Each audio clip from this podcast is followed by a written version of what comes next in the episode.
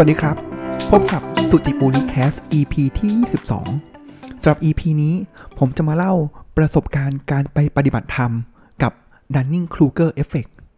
ก่อนอื่นเลยนะครับ ก็ต้องขอบอกเพื่อนๆก่อนนะครับว่า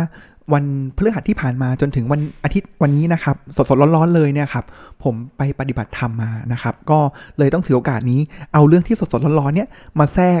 อ่า ตัวซีรีส์มนุษย์เป็นสิ่งมีชีวิตที่มีเหตุผลนะครับ ก็ขออนุญาตแทรกนิดนึงนะครับ แล้วผมคิดว่าคอนเทนต์นี้น่าจะมีประโยชน์นะครับ ซึ่งสำหรับใครที่รู้จัก Dunning-Kruger Effect นะครับ แล้วก็แล้วก็คนที่รู้จักว่าผมเนี่ยไปปฏิบัติธรรมแนวทางไหนมานะครับหรือเคยมีประสบการณ์เดียวกันนะครับ พอลาผมพูดถึงเรื่องว่าการปฏิบัติธรรมแนวทางเนี้ยกับ Dunning-Kruger Effect เนี่ยครับ โอ้โห ผมคิดว่าเพื่อนเพื่อนผู้ฟังที่มีประสบการณ์ร่วมเนี่ยน่าจะตบเข่าดังฉาเลยนะครับว่าเฮ้ยใช่มันใช่เลยนะครับ แต่ว่าถ้าเกิดใครไม่รู้จักอย่างใดอย่างหนึ่ง หรือไม่รู้จักทั้งสองอย่าง ผมขอถือโอกาสนี้เล่าทั้งสองอย่างนี้เล่าสู่กันฟังครับ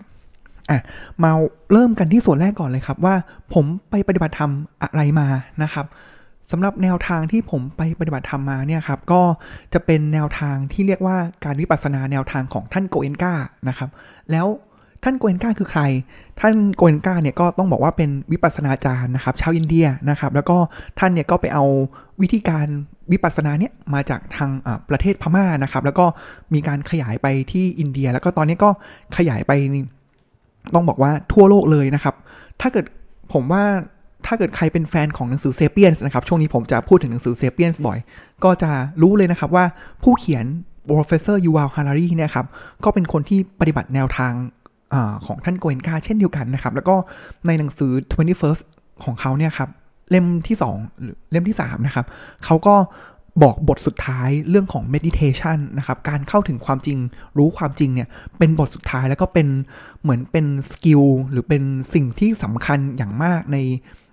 การอยู่รอดในศตวรรษที่ 21 เลยทีเดียวนะครับ ซึ่งเนื้อหาในนั้นเนี่ยผมดูแล้วก็มันคือการวิปัสสนาเต็มๆเลยนะครับ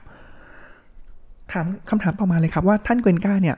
เป็นคนอินเดียเผยแพร่แล้วเนี่ย ตอนนี้ท่านสอนอย่างไรนะครับ ต้องบอกว่าท่านโกเอนกาเนี่ยอ๋อท่านเองก็เสียไปแล้วเกือบผมว่าก็น่าจะ 5 ปีได้แล้วนะครับ แต่ว่า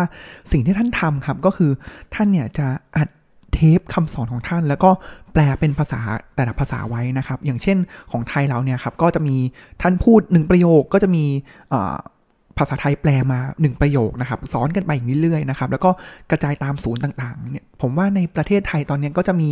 อยู่ 10กว่าศูนย์แล้วแล้วศูนย์ล่าสุดเนี่ยก็จะมีการสร้างขึ้นที่เขาใหญ่นะครับได้ข่าวว่าจะเปิดเร็วๆนี้ ผมก็เตรียมตัวจองที่จะไปแล้วครับบรรยากาศน่าจะดีมากนะครับ แล้วก็แนวทางของท่านก็คือมีเทปมีสถานที่แล้วเขาก็จะให้ ครูผู้สอนที่ certify การสอนจากท่านนะครับ ถูกแต่งตั้งให้สอนเนี่ย มาช่วยเป็นคนเหมือนเป็นคอนดักเตอร์เป็นฟ a ซิลิเทเตอร์ให้มาเปิดเทปคำสอน มาคอยสอบอารมณ์ มาคอยช่วยตรวจตราตรวจดูความเรียบร้อยของลูกศิษย์ที่เข้าไปปฏิบัตินะครับ ต่อมาครับ ก่อนที่จะเข้าสู่คำถามต่อมาว่า แล้วท่านโกเอนกาสอนอะไร ผมอยากจะมาเล่าสู่กันฟังก่อนครับว่า เฮ้ย แล้วทำไมคนอย่างผมเนี่ย ที่ผมว่าผมก็อ่าน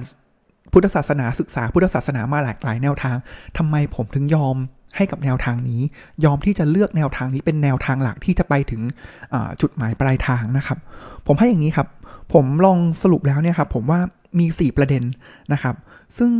ผมว่าลองดูนะครับว่าทุกคนจะเห็นคล้อยตามกับผมหรือเปล่านะครับ ว่าทำไมผมถึงเลือกแนวทางนี้ ประเด็นแรกเลยครับ แนวทางการสอนของท่านโกเอนกาครับมีความเป็นวิทยาศาสตร์ ซึ่ง ถ้าเกิดเพื่อนๆผู้ฟังเนี่ยถ้าเกิดรู้จักผมอยู่แล้วเนี่ยครับจะรู้เลยว่าผมค่อนข้างชอบวิทยาศาสตร์ แล้วก็อะไรๆก็จะค่อนข้างอิงกับวิทยาศาสตร์มาก ซึ่งแนวทางเนี่ยครับเป็นวิทยาศาสตร์มากๆ หลักการของวิทยาศาสตร์คืออะไรครับผมผมยกมาสี่หัวข้อนะครับ ตามหลักการของ scientific method เลยนะครับ ก็คือ testable repeatable observable แล้วก็ not falsifiable นะครับ ก็คือเราสามารถที่จะทดสอบได้ครับว่ามันมันมันเป็นจริงนะครับ สิ่งที่เขาบอกเนี่ยมันเป็นจริง แล้วเราสามารถทดสอบซ้ำได้นะครับ ไม่ใช่เหมือนกับ พวกอิทธิฤทธิปาฏิหาริย์นะครับที่คนอื่นทำมาแล้วเราไม่สามารถทำตามได้ แต่ว่าในทุกๆอย่างที่ท่านสอนมาเนี่ยครับมันมีหลักเหตุผลนะครับ แล้วที่บ่งชี้ว่าเฮ้ยมันสอดคล้องกลมกลืนกันทุกด้านนะครับอะอันนั้นคือเรื่องแรกคือมีความเป็นวิทยาศาสตร์นะครับ อันที่สองเลยครับก็คือแน่นอนครับในการอสอนทางพุทธศาสนาเนี่ยครับมันคือจะมีสิ่งที่เรียกว่าการปฏิบัติก็คือลงมือทำแล้วก็ปริยัติก็คือภาคทฤษฎี ซึ่งแนวทางเนี่ยครับทั้ง ปฏิบัติและปริยัติเนี่ยมันสอดคล้องกลมกลืน มันสามารถอธิบายซึ่งกันและกัน แล้วก็สามารถเสริมซึ่งกันและกันได้นะครับ เพราะฉะนั้นแล้วเนี่ยพอเราปฏิบัติไปปุ๊บแล้วท่านจะเสริมปริยัติก็คือทฤษฎีมาเนี่ยมันจะทำให้อ๋อเฮ้ยมันเป็นอย่างนี้นี่เองนะครับ มันทำให้สิ่งต่างๆ ที่เราเคยเรียนพุทธศาสนาในห้องเรียนหรือว่าอ่านหนังสือเล่มอื่นมาเนี่ยมันมันใช่แล้วมันสามารถพิสูจน์ด้วยตัวเราเองนะครับ มันก็อะลิงก์กลับไปข้อเป็นความเป็นวิทยาศาสตร์นะครับ ต่อมาครับ ข้อที่ 3 ผมคิดว่าเป็นข้อที่สำคัญมากสำหรับผมเลยนะครับ ก็คือมันผมใช้คำว่า clear pathway นะครับผมยกตัวอย่างนี้ผมขอเปรียบเทียบแล้วกันนะครับ แต่ว่าต้องบอกอย่างนึงเลยก็คือ ผมอาจจะศึกษาพุทธศาสนามาระดับหนึ่งแต่ว่าอาจจะไม่ครบถ้วนในทุก ๆประเด็นหรือแบบครบทุกครูบาอาจารย์นะครับ แต่ว่า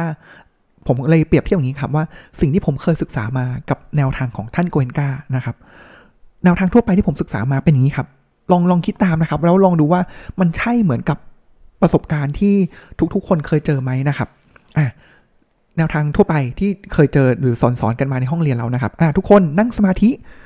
อ่ายุบหนอ พองหนอ เจ็บหนอ ปวดหนอ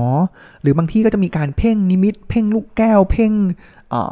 รูปพระพุทธนะครับที่ตรงระหว่างคิ้วเป็นต้นนะครับ หรือว่ามีจินตนาการต่างๆ อะไรเงี้ยเป็นต้นนะครับ เสร็จแล้วปุ๊บ ก็จะมีการทำฌานทำกสินต่างๆ มากมายเลยนะครับ หรือว่าถ้าเกิดลิงก์มาหน่อยครับ พูดถึงเรื่องของอัธวิปัสนาก็จะเป็นเรื่องของที่ฮิตหน่อยที่แบบพูดแล้วแบบดูดีเลยก็คือเรื่องของสติปัฏฐานนะครับ ก็คือกายเวทนาจิตธรรม แล้วเขาจะสอนเรื่องเห็นกายในกาย เห็นเวทนาในเวทนา เห็นจิตในจิต เห็นธรรมในธรรม ผมก็ทุกครั้งที่ผมอ่านหนังสือหรือฟังมาเนี่ยครับ เห็นกายในกาย ผมก็รู้สึกอีหยังวะ กายในกายมันคืออะไรอะ่ะมันมันไม่รู้อะ่ะว่ามันมันคืออะไรอะ่ะครับ หรือว่าเนี่ยครับพอเสร็จปุ๊บใช่ไหมเมื่อกี้เขาก็มาอย่างนี้เลย ก็คือยุบหนอพองหนอเดินจงกรมย่างหนอเป็นต้น เสร็จปุ๊บเขาก็จะกระโดดไปเลยครับว่าชาหนึ่งสองสามสี่เอาวิตกวิจารณ์ออกไป แล้วสุดท้ายเหลือแค่เอตักคัตทา ประมาณนี้นะครับ แล้วก็อุเบกขาเป็นฌานสี่แล้วก็ขึ้นอรูปฌานเสร็จแล้วก็ไปในเรื่องของภาวะนิพพานเป็นอย่างไร นิพพานดีอย่างไร การหมดทุกข์เป็นอย่างไรนะครับ หรือไล่แต่โสดาบัน อนาคามีสกิทาคามีเป็นต้นไล่ไล่ขึ้นไป แต่ว่าเฮ้ยระหว่างทางอะมันหายไปไม่แน่ใจทุกคนรู้สึกเหมือนผมไหม ระหว่างทางมันหายไป ระหว่างที่ขั้นเบสิกหนึ่งศูนย์หนึ่งคือยุบหนอพองหนอไปจนถึงนิพพานอะ่ะ เออมันมันไม่รู้เลยว่า แล้วเราต้องเจออะไรระหว่างทาง นะครับ แต่ว่าพอมาเป็นแนวทางนี้ครับ มันชัดเจนมากครับว่าวันที่หนึ่งต้องทำอะไร สเต็ปต่อมาคือทำอะไรนะครับ ก็คือวันที่หนึ่งยกตัวอย่างเช่นก็คืออะกำหนดอานาปานสติก็คือกำหนดรู้ลมหายใจก่อนนะครับ ก็คืออันนี้เป็นการฝึกสตินะครับ เสร็จแล้วก็ขั้นต่อมาก็คือรู้เวทนา เวทนาคืออะไร ในภาษาอังกฤษ เขาใช้คำว่า sensation ก็คือความรู้สึกจะไม่ใช่เหมือนความรู้สึกสังเวชใจเวทนาอะไรเงี้ยครับแต่เวทนาในที่ก็คือเห็นรู้ความรู้สึกความจริงที่มันเกิดขึ้นนะครับ แล้วมันทำให้เรารู้ถึงความจริงนะครับแต่มันก็ไปต่อเนี่ยขั้นตอนไปเรื่อยๆเรื่อยๆถ้ามีความปวด ความปวดคืออะไร ความปวดก็มันคือสุดท้ายแล้วมันเป็นอนิจจังก็คือเดี๋ยวมันก็จะสลายไป แล้วมันก็จะมีสเตจต่างๆครับ ก็คือสลายน้ำรูปแล้วก็ขึ้นไปเรื่อยๆเรื่อยๆ คือทุกอย่างมันจะมีขั้นตอนของมันชัดเจนว่าจากหนึ่งสถานีต่อไปเป็น2สถานีต่อไปเป็น3แล้วตอนเนี้ยเราจะทำให้เรารู้ว่าตัวผมเองเนี่ยอยู่ที่สถานีไหนแล้วเราต้องทำอะไรต่อนะครับ เมื่อเปรียบเทียบกับยุบหนอพองหนอไปเรื่อยๆแล้วเนี่ยผมไม่เห็นเลยว่าเฮ้ยแล้วสุดท้ายแล้วมันจะไปถึงโสดาบันได้อย่างไรนะครับ เลยเป็นเหตุที่ว่าผมถึงเลือกแนวทางนี้เพราะผมอะเห็นแล้วแหละว่ามันมันเป็นแนวทางที่ยาก ในแต่ละขั้นมันยากเหลือเกิน แต่เราเห็นว่าเฮ้ยถ้าเราทำไปแล้วเนี่ย มันพาเราไปถึงจุดไหน แล้วก้าวต่อไปที่เราต้องทำคืออะไรนะครับ แล้วก็ข้อสุดท้ายเลยเหตุผลข้อที่ 4 ก็คือ ผมว่ามันมันสามารถนำมาใช้ได้จริงนะครับ แล้วมันเห็นผลจริง ๆ ว่าเฮ้ยคุณภาพจิตของเราเนี่ยมันเปลี่ยนไปนะครับ มันมันดีขึ้นแต่มันอาจจะไม่ใช่แบบโอ้โหออกจากคอร์สปฏิบัติธรรมมา ผมจะไม่โกรธ ผมจะไม่มี โลภะโมหะโทสะเลยมันก็ไม่ใช่นะครับ เพราะสิ่งเหล่านี้มันเป็นกิเลสที่ต้องบอกว่ามันสั่งสมมานับร้อยชาติพันชาตินะครับ แล้วผมคิดว่าหลายคนมักจะเข้าใจผิดนะครับพอเราเห็นผมไปปฏิบัติธรรมมาสิบวันแล้วคิดว่าผมจะกลายเป็นแบบโหพระอรหันต์เลย ซึ่งผมว่าก็สำหรับผมเองก็น่าจะอีกหลายชาตินะครับ อันนี้แหละเป็นเหตุผลหลักๆ ที่ผมเลือกแนวทางนี้นะครับ ก็คือมีความเป็นวิทยาศาสตร์ สิ่งที่สอน ทั้งปฏิบัติและปริยัติเนี่ยมันสอดคล้องกัน แล้วมันมีพาดเวที่ชัดเจน มี how ที่ชัดเจนนะครับ แล้วก็มันมี result ที่เห็นผลได้นะครับอะเพราะฉะนั้นนี่แหละครับคือทำไมเนาะมาสู่คำถามต่อมา แล้วท่านโกเอนกาสอนอะไร ต้องตอบว่าตอบยากมากนะครับ แต่ว่าผมสรุปสั้น ๆเลยนะครับ สิ่งที่ท่านสอนคือท่านสอนวิปัสสนา ง่ายไหมครับ วิปัสสนาสั้น ๆ เลย แล้ววิปัสสนาคืออะไร วิปัสสนาเนี่ย ความหมายของมันก็คือเห็นตามความเป็นจริงนะครับ จริง ๆ แล้วการเห็นตามความเป็นจริง กับเรื่องของการดับทุกข์เนี่ยมันคือเรื่องเดียวกัน เพราะฉะนั้นเรื่องนี้แหละมันวิปัสสนาเพื่อที่จะไปสู่การดับทุกข์นะครับคำถามต่อมาครับ แล้วความจริงที่เราต้องเห็นเนี่ยมันคืออะไรอ่าเพราะฉะนั้นตอบง่าย ๆที่ไม่ง่ายนะครับ ความจริงก็คือทุกอย่างเป็นอนิจจัง ก็คือทุกอย่างเนี่ยมันไม่เที่ยงเกิดขึ้นตั้งอยู่แล้วก็ดับไป คำถามต่อมาเลยครับ แล้วเราจะเห็นความเป็นอนิจจังได้อย่างไรนะครับ นี่แหละคือคำถามสำคัญ แล้วก็เป็นสิ่งที่หลักสูตรวิปัสสนาเนี่ยสอนนะครับ ก็คือเราจะเห็นความเป็นอนิจจังได้อย่างไร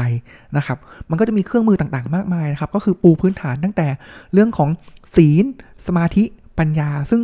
ในทุกๆพุทธศาสนาทุก ๆ หลักสูตรเนี่ยพูดเรื่องนี้เหมือนกันเลย แต่แค่ว่าจะลงลึกระดับไหน แล้วก็จะเอามาสอดคล้องกับการดับทุกข์ได้ขนาดไหนนะครับ เหมือนกันเลยไม่ว่าจะเป็นท่านสมเด็จพุทธโคสาจารย์ ท่านก็จะเน้นเรื่องไตรสิกขาศีลสมาธิปัญญา ท่านพุทธทาสก็จะเน้นศีลสมาธิปัญญา หรือกูรูท่านใด ๆ ก็ตามเนี่ยมาเหมือนกันเลยครับ ศีลสมาธิปัญญานะครับ แต่แนวทางของท่านโกนก้าเนี่ยเขาจะแบ่งออกมาเป็นอย่างนี้ครับ ก็คือในการที่เราจะใช้ศีลสมาธิปัญญา เพื่อให้รู้ถึงความจริงอนิจจังได้เนี่ยครับ มันต้องประกอบด้วยสองส่วน ส่วนแรกเลยเหมือนเป็นแขนซ้ายครับ ก็คือสติ สติระลึกรู้นะครับ อันนี้เป็นสิ่งสำคัญมาก ถ้าไม่มีสติ มันไม่สามารถที่จะไปทำอะไรต่อได้เลยนะครับ แล้วก็อีกอันนึงคือปัญญา ปัญญาในที่นี้ท่านโกเอนกาเนี่ยใช้คำว่าอุเบกขานะครับ แต่ว่าถ้าเป็นของท่านพุทธทาสเนี่ย ท่านพุทธทาสจะใช้เป็นสัมปชัญญะ แต่เหมือนกันครับ ก็คือสติกับปัญญา หรือสติกับอุเบกขานะครับทำผ่านอะไรทำผ่านสิ่งที่เรียกว่าเวทนาหรือความรู้สึก นะครับ เพราะฉะนั้นแล้วเนี่ยหลักสูตรหลักของท่านนะครับของท่านโกเอนกาเลย 10 วันเนี่ยสามวันแรกก็จะเป็นในเรื่องของการฝึกอานาปานสติ ก็คือฝึกให้เรามีสติถึงพร้อมก่อนนะครับ ถึงพร้อมยังไง ผมยกตัวอย่างนี้ครับว่าก็คือกำหนดลมหายใจเข้าออกนี่แหละ คือนั่งทั้งวันเลยนะกำหนดลมหายใจเข้าออกทั้งวันเลยครับ โดยที่แต่เซสชันเนี่ยก็จะเป็น 1 ชั่วโมงใช่ไหมครับ ก็คือ เพื่อนๆลองทำตามก็ได้นะครับ ให้รู้ลมหายใจเข้าออกเข้าออกเนี่ย โดยที่ไม่ต้องบริกรรมนะครับหนึ่งชั่วโมง จะเห็นได้เลยว่าโอ้โหจิตของเรามันเหมือนลิงเลยครับ มันกระโดดไปซ้ายกระโดดไปขวากระโดดไปอดีต กระโดดไปอนาคต กระโดดปรุงแต่งอะไรต่างๆ มากมาย ไม่อยู่สุข หรือถ้ามันไม่กระโดดมันทำอะไรครับ มันก็หลับนะครับ นี่แหละนี่คือจิตของเราพื้นจิตของเรา เพราะฉะนั้นสามวันแรกเราต้องฝึกจิตให้มันอยู่ ให้มันมีฐานที่มั่นคงก่อนนะครับ เสร็จแล้วปุ๊บ 6 วันหลังครับ เราก็จะเข้าสู่ของแดนที่เรียกว่าแดนวิปัสนา แดนวิปัสนาเนี่ยเมื่อเรามีสติแล้วเนี่ยครับเราจะไม่จับแค่ลมหายใจแล้วแต่คราวนี้หลักการของท่านแต่ว่าอันนี้จะลงดีเทลมันจะเป็นดีเทลมากๆเลยนะครับ มันคือการจับเวทนาก็คือจับความรู้สึกบนผิวร่างกายของเรา ตั้งแต่หัวลงไปจรดเท้านะครับ ก็คือไล่ตั้งแต่หัวเลยว่าบนหัวเราเนี่ยตอนนี้มีความรู้สึกอะไรบ้างนะครับ หน้าไล่ลงมาที่หน้า ลงมาที่ลำตัวที่แขนที่ขานะครับ ความรู้สึกอะไรบ้างนะครับ ก็จะเป็นทุกๆอย่างเลยนะครับ ที่เกิดขึ้นเอาสติไปจับ อย่างเช่น ผมยกตัวอย่างแล้วกัน สติจับที่หน้าผากใช่ไหมครับ แล้วก็จะรู้ว่าเฮ้ยมันมีความรู้สึก รู้สึกมีแบบระยิบระยิบระยิบหรือเปล่า รู้สึกคัน เบาสบาย รู้สึกร้อน รู้สึกตึง หรือรู้สึกปวดถ้าขาเนี่ยปวดแน่นอนนะครับ หรือว่ารู้สึกตุบ หรือเปล่านะครับ หรือว่าบางจุดก็จะเป็นรู้สึกความเหนียวเนอะหนะอะไรก็ได้หรือว่าอยู่ใต้ล่มผ้าก็คือเป็นความรู้สึกที่แตะกับเสื้อผ้าอยู่ก็ได้ อะไรก็ได้นะครับ แล้วเมื่อรู้แล้วว่ามีความรู้สึกเกิดขึ้นนะครับ หรือเวทนาเกิดขึ้น ต่อมาก็คือใช้ปัญญาหรือว่าอุเบกขาเนี่ยไปตัดมันครับ ก็คือปกติแล้วพอเรารู้สึกถ้าเรารู้สึกอะไรใด ๆเนี่ยครับเราก็จะรู้สึกว่าฉันชอบ ถ้าเบาสบาย เราก็จะชอบและอยากให้มันอยู่กับเรานานๆ แต่ถ้าเกิดรู้สึกว่ามันมันร้อนมันปวด เราก็รู้สึกอยากจะผลักใส่มันออกไป ตรงนี้แหละครับเป็นจุดที่สำคัญมากเลยนะครับ ก็คือของแนวทางนี้ก็คือเอาอุเบกขาไปจับมัน แล้วก็ผ่านไป แล้วก็ไปจับความรู้สึกอื่นต่อ ส่วนอื่นต่อนะครับ ไม่ไปไม่ไปยินดียินร้ายกับมันนะครับ อันนี้แหละคือหัวใจสำคัญนะครับ วางไปเลยนะครับ แล้วก็ถ้าสุขก็ต้องวาง ถ้าทุกข ก็ต้องวางนะครับ เพราะว่าไม่ว่าจะสุขหรือทุกเนี่ยสุดท้ายแล้วเนี่ยมันก่อให้เกิดทุกข์เหมือนกันหมดอ้าวสุขก็ก่อให้เกิดทุกข์ได้อย่างไรครับ พอเมื่อสุขใช่ไหมครับ เราก็อยากอยากจะเหมือน อยากจะยึดติดกับมันไว้ อยากให้มันอยู่กับเรานานๆพอเราอยากยึดติดปุ๊บมันก็คือทุกข์เช่นการทุกตรงไปตรงมาเราก็อยากจะผลักใส่มันออกไป การอากับกิริยาที่เราพยายามจะผลักใส่มันออกไปนี่แหละ ก็คือทุกนั่นเองนะครับ โดยสรุปเลยครับ ก็คือพระพุทธเจ้าเปรียบอย่างนี้ครับ สติเนี่ยมันเหมือนกับ ถ้าเปรียบกับการเกี่ยวข้าวใช่ไหมครับ สติเนี่ยคือตัวรวบข้าวขึ้นมาครับ แล้วอุเบกขาเนี่ยก็คือเคียวในการฉับข้าวตัดข้าวนั้นออกมานะครับอะอันนี้คือการเปรียบเลยเหมือนง่ายนะครับ แต่ว่าโอ้โหไม่ง่ายเลยครับ เพราะฉะนั้นแล้วเนี่ยผมเห็นแล้วว่า สอนแนวทางนี้แล้วผมอินกับแนวทางนี้นะครับ จากที่ 4 เหตุผลที่บอกไป ผมก็ปฏิบัติแนวทางเนี้ยคอร์สสิวันเนี่ยมาได้ 5 ครั้งแล้วก็มีคอร์สสั้นบ้างนะครับ ครั้งแรกครับ ผมเข้าไปเนี่ยเป็นครั้งแรกเลยผมรู้สึกโอ้โหจบออกมาแล้วผมรู้สึกว่าผมมั่นใจมากเลยครับว่าเฮ้ยแนวทางนี้มันใช่แล้วผมมีความก้าวหน้าได้อย่างดีนะครับแล้วรู้สึกว่าเฮ้ยนิพพานก็ไม่ได้ยากนี่นาโอ้โหทางสายนี้มันเราสามารถไปถึงได้นี่นานะครับ อันนั้นคือครั้งแรกครับ ต่อมาครับ ครั้งที่2ถึง4ต้องบอกว่าเละเทะครับเละเทะเลยครับเหมือนเป็นการพายเรือวนอ่างนะครับ แล้วก็สงสัยในตัวเองว่างงเฮ้ยมันใช่ไหมนะ ผมถึงขั้นไปถามอาจารย์นี้เลยครับ แบบถามคำถามโง่มากเลยนะครับ เพื่อนๆลองคิดตามก็ได้นะครับ ผมไปถามอาจารย์ว่าบริเวณแขนผมเนี่ยที่ติดกับเสื้ออยู่เนี่ยครับ มันมีความรู้สึกไหม คือ อย่างที่ผมบอกไปเมื่อกี้คือ ความรู้สึกใด ๆ ก็ถือว่าเป็นความรู้สึกแล้วคือ ผมว่าอาจารย์ก็คงงงว่าอย่างวะนะครับเนี่ยครับคือผมหลงแล้วงงมากนะครับ หรือว่ามีบางครั้งนะครับ ชั่วโมงที่หนึ่งผมนั่งแล้วนิ่งนิ่งมากเลยนะครับ แต่ชั่วโมงถัดมา ผมก็โอ้โหฟุ้งเตลิดเปิดเปิงหรือไม่ก็หลับไปเลยโอ้โหความรู้สึกเป็นไงครับ โกรธตัวเองมากครับ ว่าเฮ้ยอะไรกันเนี่ย เมื่อกี้ยังทำได้อยู่เลย แต่ทำไมตอนนี้ไม่ได้แล้ว ไม่สิเราต้องทำให้ได้ทำให้ได้ เห็นไหมครับ สิ่งที่เป็นเนี่ยมันผิดหลักการหมดเลยถูกไหมครับอ่าถึงพอมันเป็นอย่างเงี้ยครับครั้งที่สองถึงครั้งที่สี่เนี่ยสิ่งที่เกิดขึ้นเลยก็คือว่ามันคือท้อท้อใจนะครับ หรือว่า เอ๊แนวทางนี้มันใช่ไหมนะ หรือว่าเราไม่มีบุญมากพอนะ หรือว่ามันเหมือนกับตกอยู่ในหุบเขาของความสิ้นหวังนะครับพอเราพูดถึงหุบเขาของความสิ้นหวังเนี่ยครับมันเลยทำให้ผมนึกถึงคอนเทนต์ตอนนี้ครับก็คือเรื่องของ Dunning Kruger Effect ครับอ่าลิงก์มาจนได้นะครับ Dunning Kruger Effect คืออะไรครับ ขออนุญาตเล่าสั้นๆแล้วกันแล้วกันนะครับ ไม่แน่ใจเพื่อนๆเคยเป็นไหมนะครับ ผมเปรียบเรื่องอื่นที่ใกล้ตัวละกัน ผมว่าเพื่อนๆหลายคนเนี่ยอาจจะเคยเทรดหุ้นมาก่อนใช่ไหมครับ ครั้งแรกเทรดแล้วได้เนี่ย โอ้โห เป็นไงครับ ความมั่นใจแบบ อืมันจะเป็น Dunning Kruger Effect เนี่ยมันเหมือนเป็นกราฟแนวตั้งกับแนวนอน แนวตั้งเนี่ยคือความมั่นใจในช่วงแรกเนี่ยครับ ถ้าเราทำอะไรครั้งแรกแล้วเนี่ย เราจะมั่นใจเลยว่าเฮ้ยฉันคือเอ็กซ์เพรสเห็นไหมครับ เรื่องเล่นหุ้นเนี่ยชัดเจน เหมือนกันกับผมครั้งนี้เลยครับ ก็คือครั้งแรกผมปฏิบัติทำแนวทางเนี่ยโอ้โห ครั้งแรกนี่คือกราฟ ความมั่นใจพุ่งปรี๊ดสูงปรี๊ดเลยครับ หลังจากนั้นนี่คือแบบดิ่งเหวแล้วมันดิ่งแบบ หาทางเชิดขึ้นไม่ได้ครับ มันเหมือนแบบตกอยู่ในเหว หลงพายเรือวนอ่าง วนอยู่ในเขาวงกตอันนี้แหละครับคือหุบเขาของความสิ้นหวังนะครับ คือ Dunning-Kruger effect คือเราพอเราเริ่มรู้อะไรมากขึ้น แล้วเราจะรู้สึกว่าเฮ้ยเรา ไม่มั่นใจนะครับ เหตุการณ์นี้เกิดขึ้นกับนักเล่นหุ้น นักวิชาการครับที่วิจารณ์อะไรได้เยอะเลย หรือนักวิชาการนักวิจารณ์วิจารณ์อะไรได้เยอะมาก คิดได้เยอะมากพูดเป็นฉากๆแต่พอลงไปทำจริง ๆ แล้วเนี่ยโอ้โหเจ๊งนะครับอ่าอันนี้ก็เป็นสิ่งที่ เป็นสิ่งที่เกี่ยวข้องกับ Dunning-Kruger Effect ก็มีการทายอินกับเรื่องของ Dunning-Kruger Effect เล็กน้อยนะครับ ซึ่ง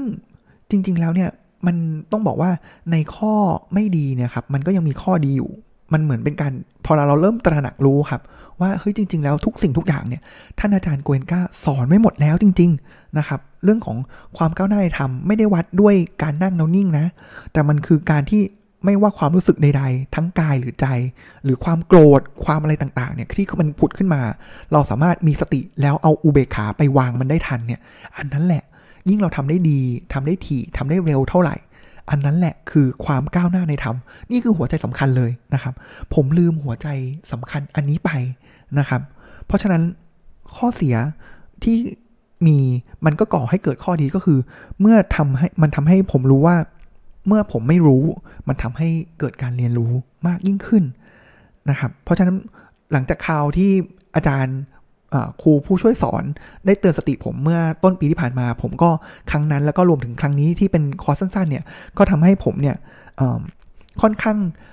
ปรับตัวเข้าที่เข้าทางมากยิ่งขึ้นนะครับ ก็ ก็เป็นอันจบลงแล้วนะครับว่าสิ่งที่การปฏิบัติธรรมของผมเป็นอย่างไร แล้วก็เกี่ยวข้องกับ Dunning Kruger Effect อย่างไร แต่ว่าผมว่าเนื้อหามันน่าจะเน้นไปที่การเล่าสู่กันฟังนะครับว่าแนวทางนี้เป็นอย่างไรมากกว่านะครับสำหรับเพื่อนๆที่สนใจการปฏิบัติแนวทางนี้นะครับ ว่าเฮ้ยผมไปเจออะไรมาบ้าง แล้วทำไมผมถึงยอมสิโรลาบให้กับแนวทางนี้เนี่ยก็สามารถหลังไม่มาสอบถามกันได้นะครับ แล้วสำหรับคอนเทนต์ในตอนหน้าเป็นอย่างไรก็ฝากติดตามด้วยนะครับสำหรับวันนี้ขอกล่าวคำว่า สวัสดีครับ